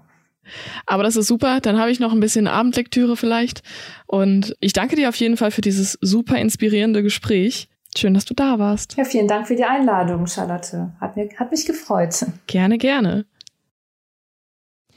Ja, hiermit endet dann also der offizielle erste Teil des Podcasts und äh, wie am Anfang schon beschrieben, jetzt ein kleines Add-on. Das kleine Add-on geht ungefähr 17 Minuten, also wer Interesse hat, nochmal ein bisschen privatere Gespräche zwischen uns zu hören ähm, und was wir so geplant haben für das zukünftige Mediensystem, ist gerne eingeladen, äh, nochmal ein bisschen weiter zu hören. Äh, gibt auch noch kleine zusätzliche Infos über die Depeschenarbeit an sich. Genau. Und dann wünsche ich euch jetzt noch viel Spaß beim kleinen Add-on. Gerade was die Depesche angeht, ne, ähm, das ist nämlich, ähm, also es ist wirklich ein ganz kleines, also ganz kleines Forschungsobjekt. Also im Prinzip so, man muss sich vorstellen, es sind zwei Zahlen, die, also wirklich dann, äh, der Papst kommt heute mhm. oder äh, heute nichts los, ne? Also ganz, ganz klein eigentlich nur. Und das ist eine ganz, so relativ kurze, ähm, also muss man fast einmal gesehen haben. Und deswegen, ich glaube, also dominiert auf gar keinen Fall die Zeitung. Ne? Also wenn ich quasi meiner Dissertation davon spreche, dann meint man, die ganze Welt spricht nur davon. Aber am Ende ist es halt nur ein ganz kleiner Teil des Zeitungsdiskurses. Ne? Aber das finde ich auch immer genau das, das Allerspannendste. Also das ist immer das, was ich, was ich bei den äh, PromoventInnen hier, die im akademischen Viertel zu Gast sind, was ich immer so super spannend finde. Es ist ja meistens ein ganz, ganz ganz, ganz kleines Forschungsgebiet. Und es ist trotzdem, mhm. ne, ihr beschäftigt euch da so lange und intensiv mit und ihr nehmt da auch so viel Informationen raus, ne? Also das finde ich immer wieder total faszinierend. Ja, genau. Oder ist in meinem Fall zum Beispiel, was ja um, vor allen Dingen wollte man an Dissertation, ist ja auch eine Perspektive auf diesen auf dieses Objekt, auf dieses journalistische Objekt bieten, ja. von dem man irgendwie spricht, von dem hört man immer irgendwie, wenn man zumindest äh, kommunikationshistorisch arbeitet, aber irgendwie ähm, da einmal zu sagen oder da einmal wirklich aufzuzeigen, okay, da ist ein ganzes, ähm, ganze Wirtschafts- oder ganze ökonomische ähm, Interessen hinter oder sind politische Interessen hinter oder da ist ein ganzes äh, Korrespondentennetz hinter und das dann auch mal aufzuzeigen und einfach zu gucken, okay, wie strategisch gehen eigentlich auch Agenturen ähm, oder gingen die auch mit äh, damit um? Ne? Also ich habe ein ganz tolles Beispiel, wo dann die Agentur sagt, ja, wir können die äh, öffentliche Meinung beeinflussen und sowas ist dann irgendwie dieses dieser Hintergrund. Also im Prinzip hat man nur dieses diesen diesen schnöden Text eigentlich, der jetzt über zwei, drei Zeilen geht und gleichzeitig hat man so eine ganze, ich habe immer die 13 Geschichten, das war meine 13 Kapitel der DIS, die 13 Geschichten der ähm, Agenturdepeschen, ne? und das alles ist irgendwie im Hintergrund, mhm. also oder hinter dem Text, das äh, glaubt man ja gar nicht, wie ich schon sagte, das ist irgendwie, man denkt, das ist neutraler geht's nicht, weil ja im Prinzip ist es ja zusammengeschrieben aufs Minimum, damit es nicht zu teuer wird bei der Übertragung, bei der telegrafischen Übertragung, die ja zu Beginn noch pro Wort bezahlt werden muss. Da gibt's auch so Ungetümer, ne? Dann haben so, es geht auf Deutsch sehr gut, ne? Dann hat man auf einmal einen Satz, der ist dann aber im Prinzip nur ein Wort lang, zum Beispiel, damit man halt Geld spart, zum Beispiel, ne? Und ähm, solche Sachen. Und dann hat man aber am Ende dann, genau, diesen, und am Ende merkt man, dass hinter diesem Agenturtext, der eigentlich nur zwei Zeilen ist und so neutral wie möglich geschrieben ist, also der neutral zu sein scheint, der ist alles andere als neutral und objektiv, ne? Ja, genau, spannend. Das, war so. und das ist auch immer das, was ich, was ich auch immer, immer sage. Es gibt halt auch einfach kein, kein objektiv geschriebenes Wort. Es gibt's halt einfach nicht. Gibt's auch nicht, ne? Genau, aber es ist halt interessant zu sehen, dass man halt irgendwas, wo man denkt, okay, das ist doch ein technischer Text. Ne? Es ist aber ist ein technischer Text, ähm, weil der halt, ähm, er ist zusammengeschrieben, keine Adjektive, kaum, kaum Verben, aufs Minimum zusammengeschrieben und am Ende ist es ist alles andere, also es ist, ähm, ich kann mein, meine Dissertation fängt auch so an, ne? Also ähm, sowas in die Richtung habe ich auch geschrieben, ne? Also es ist kurz und und ähm, zusammengeschrieben und äh, offensichtlich neutral, aber alles andere als das. Ne? Ja. so endet auch meine Dissertation. Ne? Nach all den ganzen nach den, nach den ganzen Seiten merkt man, was da eigentlich hintersteckt. Und da, deswegen ist das so, so, so schwer, da irgendwie zu sagen, okay, es, ist, es dominiert halt nicht den Zeitungsdiskurs. Selbst wenn ich dann so davon spreche, ist halt ein, ein Element im Zeitungsdiskurs. Ne? Ja, da merke ich wieder, warum ich Kommunikationswissenschaft studiert habe. Das ist einfach, ja. einfach so interessant. Da ist einfach so viel drin. Ja, ja, das ist schon, ist schon spannend, ne? Manchmal denke ich mir auch, irgendwie bräuchte je, jeder heutzutage so ein bisschen Medienunterricht. Einfach weil so Beiträge mittlerweile ne, einfach anzunehmen, einfach zu rezipieren und einzuordnen, das ist gar nicht so einfach. Weil es so viele unterschiedliche Oberflächen und so viele unterschiedliche Publikationsmöglichkeiten gibt, dass die Leute mittlerweile einfach überfordert sind, weil sie nicht mehr wissen, in welchem Kontext was jetzt wie gelesen werden muss. Ja, und was ist überhaupt Journalismus? Ne? Also das ist irgendwie eine Frage, also das ist natürlich für Covid-Studenten ist das natürlich banal irgendwie, ne? Ähm, aber das ist gar nicht so banal Nein. im Endeffekt. Ja. Ne? Also ich meine, wie erkennt man guten und ähm, wie erkennt man guten Journalismus? Ähm, wie erkennt man äh, Fake News? Ich ja, meine ja. davon, das ist ja das Schlagwort der letzten Jahre. Aber genau, was ist eigentlich ein Medium und was steckt da eigentlich hinter auch diese, diese politischen, also Interessen und wirtschaftliche Interessen? Das ist unglaublich spannend. Also ich das wäre, ich, ich bin ja, also das ist mein, mein Reden seit Jahren, dass es da auf jeden Fall mal einen Kurs an der Schule geben müsste. Ja. Einfach nicht, nicht zur Dramatisierung und auch nicht zum Verbot oder so, sondern einfach zur Aufklärung irgendwie. Also es klingt so programmatisch, das soll es gar nicht sein, ne? Aber so einfach zur Information, ne? Nein, aber auch einfach, um das früh genug zu setzen. So, ich, ich meine, ja. in den PISA-Studien ist rausgekommen, dass, dass Schüler, ähm, ich, also die genaue Zahl, ich glaube, es waren 70 Prozent, ähm, 70 Prozent der Schüler nicht mehr unterscheiden können zwischen neutralem Bericht und Meinungsberichterstattung. das ist, das ist alarmierend, ja. finde ich. Und also, ne, und gerade weil man total überschwemmt wird mit Informationen, äh, ist es einfach super wichtig. Ja, aber ich meine, ja, wer sind wir, das zu sagen? Also ich glaube, das ist auch ähm, absolut bekannt und es, es muss da einfach auch ähm, sozusagen eine Anpassung von Studien oder auch Lehrinhalten auch schon in der Schule geben, wie zu so vielen anderen Themen Fall. auch. Also ähm, ja. Ja, ja, klar, auf jeden ja. Fall. Also wenn ich, wenn ich da irgendwie einen Einfluss drauf hätte, wäre also ich finde das, finde das eigentlich zu wichtig, um es nicht zu tun. Ja, ja. Ne? Also ähm, es hat einfach einen Stellenwert genommen, aber halt auch Social Media und wie gesagt, da geht es ja einfach auch nur ähm, zu sagen, also irgendwie auch, dass, ähm, dass Social Media Social Media ist und nicht das reale Leben. Also einfach, dass man da auch, auch Unterschiede, also ne, dass ähm, was bedeutet das zum Beispiel auch so Hassreden im Internet ähm, ähm, oder Mobbing online oder wie schnell man auch was sagen kann online und wie viele es dann auch lesen. Ne? Also ich weiß nicht, war damals ähm, ähm, freie Mitarbeiterin in, in einer Lokalzeitung und es war schon komisch am Anfang zu wissen, okay, das lesen jetzt eventuell mehrere tausend Leute, einfach weil das die Abonnenten der Zeitung waren und das da, daran muss man sich auch gewöhnen und aber ich habe es ja gesehen, es war ja gedruckt, aber jetzt einfach so einen Tweet rauszuhauen oder einfach mal irgendwo was im Internet zu schreiben, also ich finde das das ist so ein Bewusstsein, einfach nur ein Bewusstsein ja, schaffen. Ja, voll. Man macht sich überhaupt keine Vorstellung, an wie viele Menschen das rausgeht ja. und wie viele das lesen ja, können. Eben. Ja. Genau, deswegen, also es wäre total toll, wenn es das geben würde, ne? Ja, das ist so, also wenn es das irgendwie, man sich da irgendwie engagieren könnte in dem Bereich, voll, würde ich das sofort machen, aber irgendwie gibt's das ja irgendwie auch leider nicht oder mal so sporadisch. Wir machen das ein bisschen in Paris, also wir gehen ein bisschen in Schulen, aber ganz, ganz, ganz wenig, weil wir einfach die Kapazität, also die zeitlichen Kapazitäten mhm. nicht haben und das ist so schade, ne? Weil ich glaube, es ist irgendwie voll interessant. Super, super interessant. Man muss auch sagen, dass Kommunikationsgeschichte, also ich hatte damit nie was am Hut, ne? muss, man ja, muss man ja sagen, weil es in Deutschland ganz, ganz wenig gelehrt wird. Also ich glaube, in, ich hatte ganz, ganz wenig, also ich hatte nicht mal eine Sitzung. Im Master hatte ich eine ganze Vorlesung zur Kommunikationsgeschichte und da taucht man auch erstmal ein in die ganzen, das, das kann man gar nicht mal schnell irgendwie sich aneignen. Also ich habe da auch jahrelang mich auch da in diese, in diese Welt ein, eingetaucht um, und dann, dann, also auch so Kleinigkeiten, dass man auch mal so eine, ähm, soll man sagen, so eine, eine Affäre, also das heißt so eine L'affaire Troppmann, das ist so eine riesen ähm, ja, Mörderaffäre. Und dass man die, so, solche Sachen auch kennt, weil es einfach auch eine ähm, Kulturbedeutung hat, also eine kulturelle Bedeutung, ähm, ähm, für Journalismus, ne, weil es auch genau in dem Moment zum Beispiel auch ähm, Journalisten aktiv wurden. Ne? Sie gingen ja. vor Ort, interviewten den Vater, haben Zeichnungen gemacht von dem Ort oder halt auch Kriegsreportage im, im Deutschland zwischen Krieg, ne, wo man auf einmal merkt, okay, da gibt es schon ein Bewusstsein für, den, für das Genre. Das sind einfach so Sachen, ähm, das, das, das lernt man nicht nur im Studium, das sind so ja, einfach Erfahrungen eigentlich. Ne? Also mach eine Dissertation, macht, also ja, könnt ja empfehlen, alle, eine Dissertation. Alle schnelle Dissertation jetzt noch hier anstreben, auf jeden Fall. Nein, nein, nein, nicht schnell, nicht schnell, aber ähm, in Kommunikationsgeschichte ist es einfach, also ich habe unglaublich viel gelernt, ne? Und das ist auch so eine ja, genau, das ist ähm, schon toll. Das ist ja auch sowieso, äh, habe ich noch mit meiner letzten Gästin drüber gesprochen, so diese dieses Privileg auch lernen zu dürfen, ne, sich auch dann die ja. Zeit nehmen zu dürfen und tief in ein Thema einsteigen zu dürfen, das ist ja ist ja so toll, wenn man da die Möglichkeit so hat, ne, sollte man das auf ja. jeden Fall wahrnehmen, ja. Ein Promotionsstudium im Rahmen einer Cochitel ist wissenschaftlich unglaublich bereichern und das will ich immer wieder machen. Ne? Aber es gibt halt auch andere Modelle. Ne? Es gibt zum Beispiel auch die ähm, Co-Direktion heißt das, ne? dass man zum Beispiel nicht in zwei Universitäten eingeschrieben ist, sondern nur in einer, aber zwei, ähm, also einen zweiten Doktorvater oder eine zweite Doktormutter hat. Und da gibt es ja verschiedene Modelle. Ne? Also, dies, also nur weil vielleicht die Co-Tutelle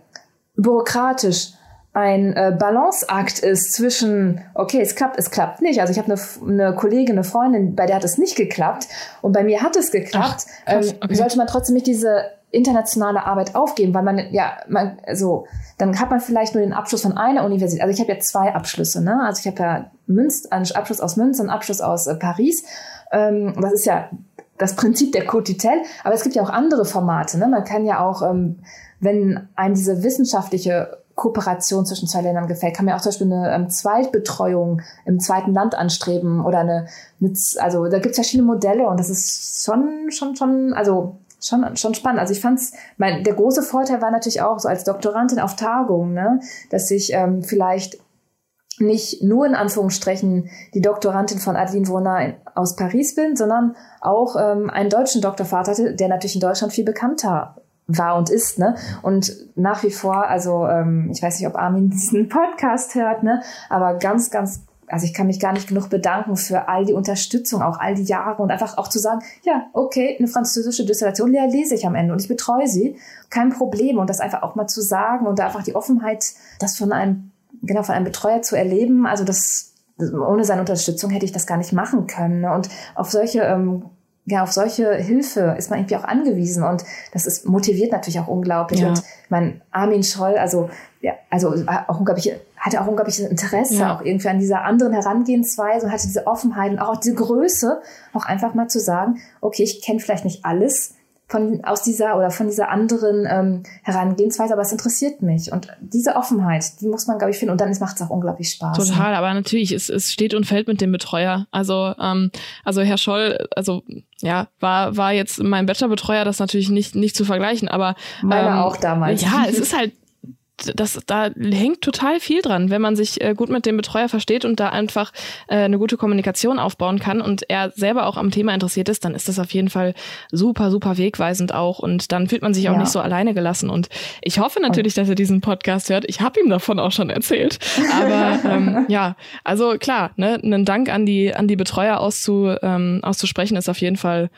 auf jeden Fall auch wichtig, weil die sind da ganz, ganz bedeutend. Es ist ja auch, eine Dissertation ist ja auch nicht nur in Anführungsstrichen die Dissertation, sondern auch das Umfeld. Also ich habe es immer, ich wollte ja, wenn schon, denn schon. Ne? Also, also ich habe natürlich dann auch äh, meine Arbeit auf Tagungen vorgestellt, war auch in verschiedenen Forschungskollektiven, habe auch mal zu anderen Themen gearbeitet, habe auch ein bisschen publiziert und konnte unglaublich viele Sachen machen mit all dieser Unterstützung, die ich erfahren habe. Und ohne die hätte ich das auch nicht machen können. Und ich wünsche auch irgendwie allen Promovierenden irgendwie so, so eine, so ein Umfeld irgendwie. Also, ja. mir, also ich hätte es sonst nicht machen können und auch bestimmt nicht mit so einer Begeisterung ähm, halt auch in der Wissenschaft bleiben zu wollen, genau. Oder an der, vor allen Dingen in der Lehre, ne? Also ähm, mir hat, mir gibt Lehre unglaublich viel und ähm, ich freue mich also dann auch diese, ähm, das, was ich halt auch von meinen Betreuern vielleicht auch gesehen und gelernt habe im Bereich Lehre, das dann vielleicht auch einfach weiterzuführen, weil ich, ja genau, das, also genau, diese, ja, die universitäre, universitäre Lehre ist halt das, was am Ende dann halt auch irgendwie Spaß macht, ne?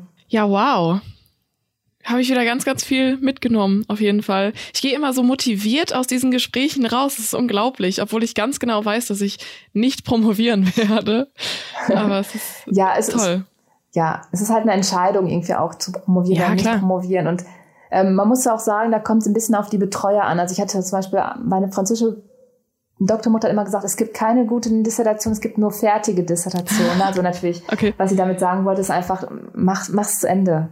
Und ähm, das ist halt irgendwie auch das, ähm, was irgendwie, ähm, also natürlich nicht, nicht übers Bein brechen, ne? aber einfach auch für einen selber bis zum Ende gehen. Ob man danach Wissenschaft macht oder nicht, das ähm, kann man ja meistens gar nicht hundertprozentig sagen. Ne? Da gehört natürlich auch viel Glück dazu, dass man zur richtigen Zeit am richtigen Ort ist und ähm, vielleicht, genau, und gehört ja auch dazu, muss ja, man ja auch sagen. Ne? Aber ähm, genau, dass man Genau, aber ähm, genau, und dann, dass man das auch zu Ende führt mit dem richtigen Umfeld. Also es, ähm, da war meine französische Doktormutter ganz maßgeblich, die guckte dann immer so, ja, hm, wann kommt da das nächste Kapitel und so, das war dann schon irgendwie ganz angenehm, ja. Also nur, also ich bin unglaublich dankbar für, für beide und ähm, ja. Cool. Wow. Wow. Ich bin, ich bin ganz geplättet. Ich bin ganz geplättet. Du, du hast so viel, ich weiß auch nicht, ähm, ich sehe dich irgendwie so vor mir und du, du hast irgendwie so viel Energie und es, es, es, es, kommt nur so aus dir raus, diese ganzen Ideen und äh, Visionen. Das, das Jahr ist um und wir haben jetzt wieder, eine, also die, in Frankreich ist die Lehre abgeschlossen. Das ja. heißt, ich habe ein bisschen mehr Energie als noch vor zwei Wochen. Aber ich habe auch manchmal das Gefühl, das ist auch irgendwo so Kovi, Kovi-Menschen. So einfach immer ganz begeistert und äh, ja, ja mit, den, mit also, den Inhalten auf jeden Fall immer ähm, ausgiebig dabei. Ja, Gut berichten zu können, natürlich, gehört auch zum Job. Ja, und wenn man man macht das ja, also ja. man macht es ja auch nicht irgendwie, weil man reich werden will oder weil man irgendwie denkt, äh, das ist der unglaublich sichere Job, sondern einfach aus purer Begeisterung. Ja, ja. Und ich meine, es sind einfach Voll. auch tolle Kollegen überall, ne? sei es Frankreich, in Deutschland, tolle Menschen kennengelernt und naja, mhm. dann, ja, du, also auch die, die Studierenden sind auch immer total offen, weil man halt nicht da sitzt, ähm, okay, ich werde das und das. Ja. Also ohne dass ich das jetzt runterreden will. Ne? Also ich habe ganz, ganz tolle Freunde auch, ne? Also Richtung Lehramt, aber du studierst halt ein Lehramt, du wirst Lehrer, du weißt genau, was Lehrer du machst. Oder ja. Lehrerin, ja. das weiß man. Und da, so studiert man vielleicht auch, aber Kobi studiert man doch so nicht.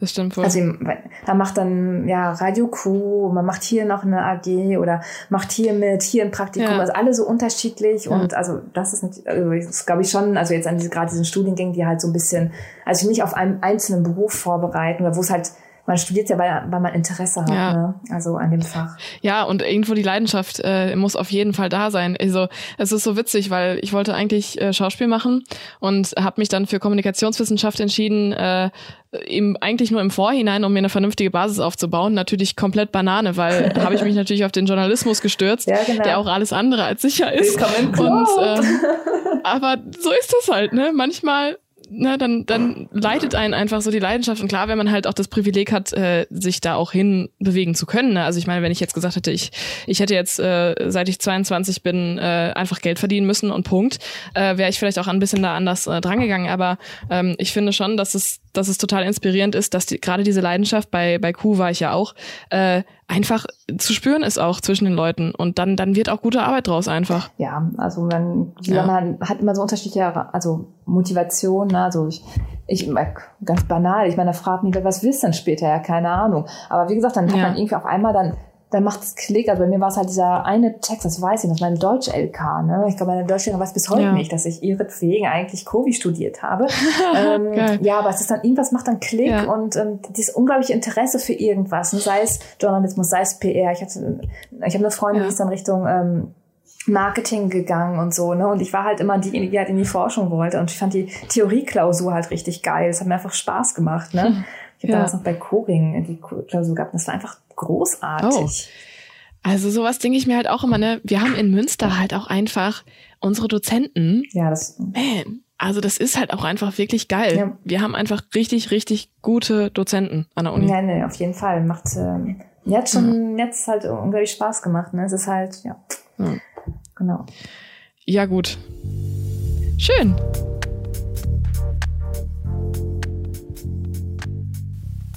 Ja, und damit sind wir jetzt auch wirklich am Ende der Runde angelangt und ich danke wirklich allen, die bis zum Schluss geblieben sind. Äh, ihr habt auf jeden Fall ordentlich Durchhaltevermögen gezeigt und ich hoffe, dass ihr genauso viele Infos und äh, guten Input aus dieser Folge mit rausnehmen konntet, wie ich es auf jeden Fall getan habe. Und in der nächsten Runde, da wird es mal wieder ein bisschen philosophischer. Ich bin gespannt, äh, auf welche Faden wir uns dann bewegen. Und lasst uns in der Zwischenzeit gerne auch ein Abo da, schreibt uns euer Feedback über dav.seitenwälzer.de und guckt natürlich auch mal wieder bei unseren anderen Podcast-Formaten vorbei. Bei klappkatapult.de gibt es jetzt auch gerade eine neue Veröffentlichung. Da hört ihr mich mal in einer anderen Rolle. Das Minenspiel heißt es und es ist ein Sechsteiler, den ich euch sehr, sehr ans Herz legen kann. Das ist ein kleiner Horror-Podcast. Ja, und auch die anderen Seitenwälzer-Formate sind natürlich immer hörenswert, also einfach auf klappkatapult.de oder auch seitenwälzer.de vorbeischauen und eure freie Zeit damit verbringen. Ja, ich äh, mache mich dann jetzt an die 300 Seiten französische Kommunikationswissenschaft und wir hören uns dann bald wieder. Hoffentlich schaffe ich's. Bis zum nächsten Mal.